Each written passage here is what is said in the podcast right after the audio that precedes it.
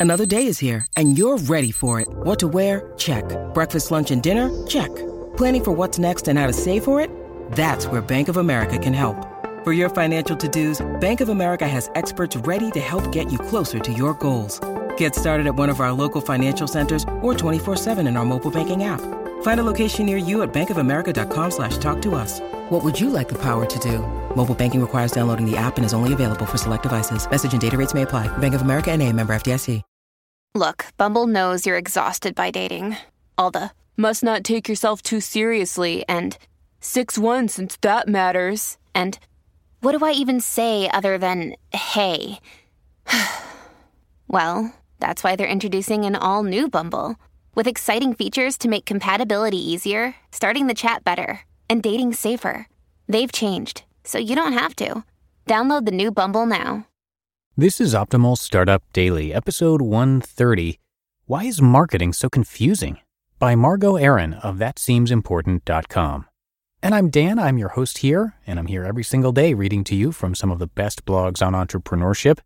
And if you're enjoying this format of reading blog posts and uh, having them turned into audio for you, I would encourage you to check out all of our shows. We've actually got six shows here in our network covering topics like personal development, health, relationships, finance, and more. So you can check all of them out by searching for Optimal Living Daily, wherever you're hearing this, or you can learn more at oldpodcast.com. But for now, let's get right to our post for this Sunday as we start optimizing your life. Why is marketing so confusing? By Margo Aaron of ThatSeemsImportant.com. When you ask a marketer what they do, you get a politician's answer. Lots of words, yet somehow nothing of substance is actually said. Something like this We bring innovation throughout our projects and push technology as well as strategy to help our clients achieve success. What does that even mean? It's code for we're not sure what we do either. You could argue, and many do, that marketers are consciously deceiving you. But having worked in the underbelly of this institution, I can assure you that's giving them far too much credit. Most marketers are just as unclear on what they do as you are. It's why you've probably walked out of a two hour meeting going, wait, what? No one is blurring the truth, at least not on purpose. We're all confused because marketing as an industry is in transition. Marketing is where medicine was in the 1950s.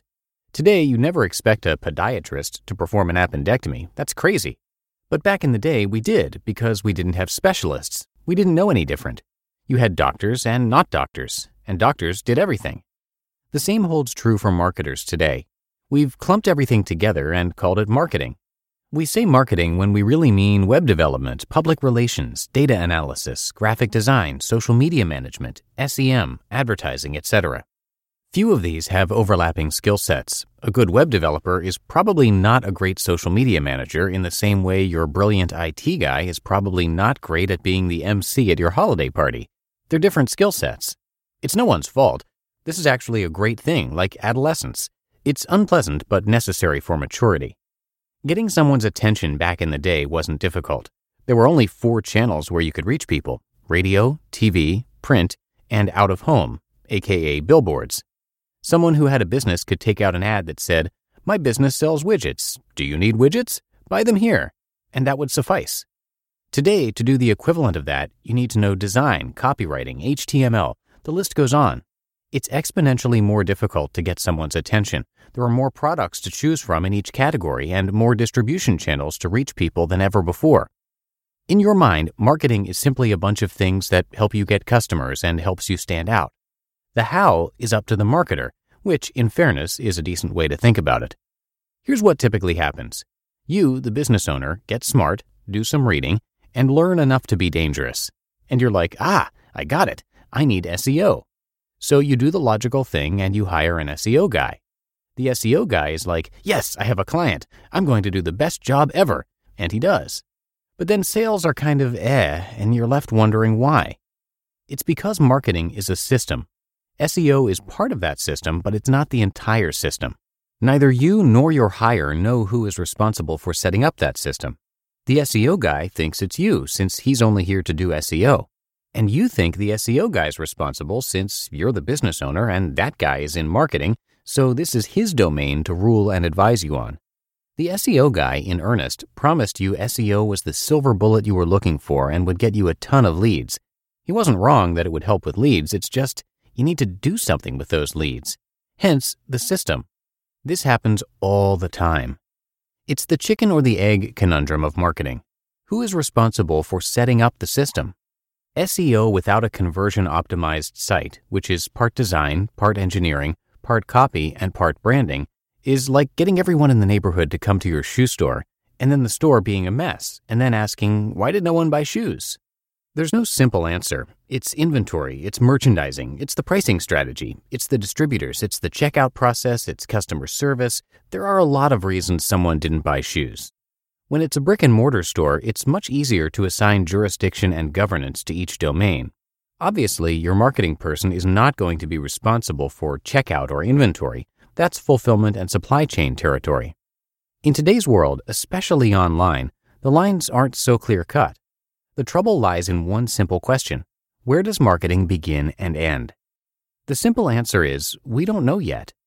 Lots of thought leaders wax poetic about how marketing is everything, and they're not wrong. Every customer touchpoint is communicating something about your brand to your customer, but it's not exactly a helpful distinction or definition when you're trying to run a company and make different departments responsible for things.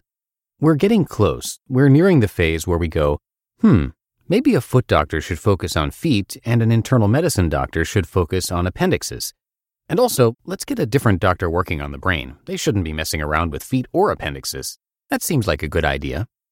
Until then, if someone tells you they're in marketing, Reserve judgment when they cannot tell you exactly what it is they do. Odds are they aren't quite sure what they do either.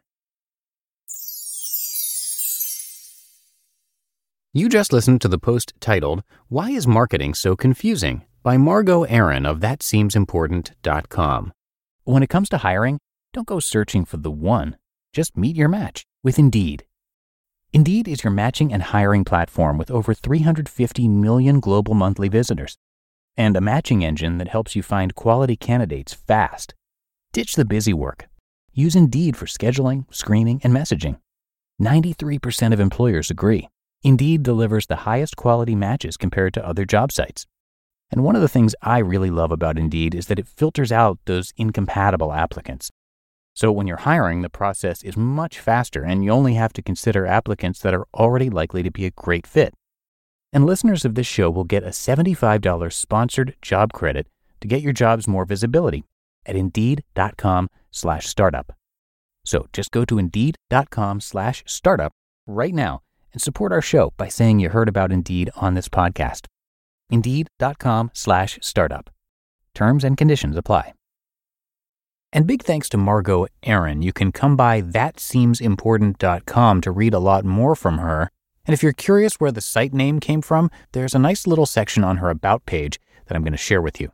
She says, I want you to start being honest about who you are and what you want, to stop judging yourself by other people's success metrics and start defining your own.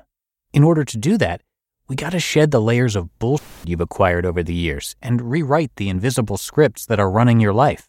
If we have any hope of getting you to blend meaningful work and making money we need to go through the muck of the emotional baggage we'd prefer to ignore. So, we're going to talk about that, because that seems important.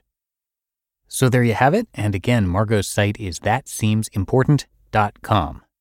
All right, that's going to do it for today. I thank you so much for being here and listening all the way through, and I'll be back with you tomorrow as we start a brand new week with our Monday show, where your optimal life awaits.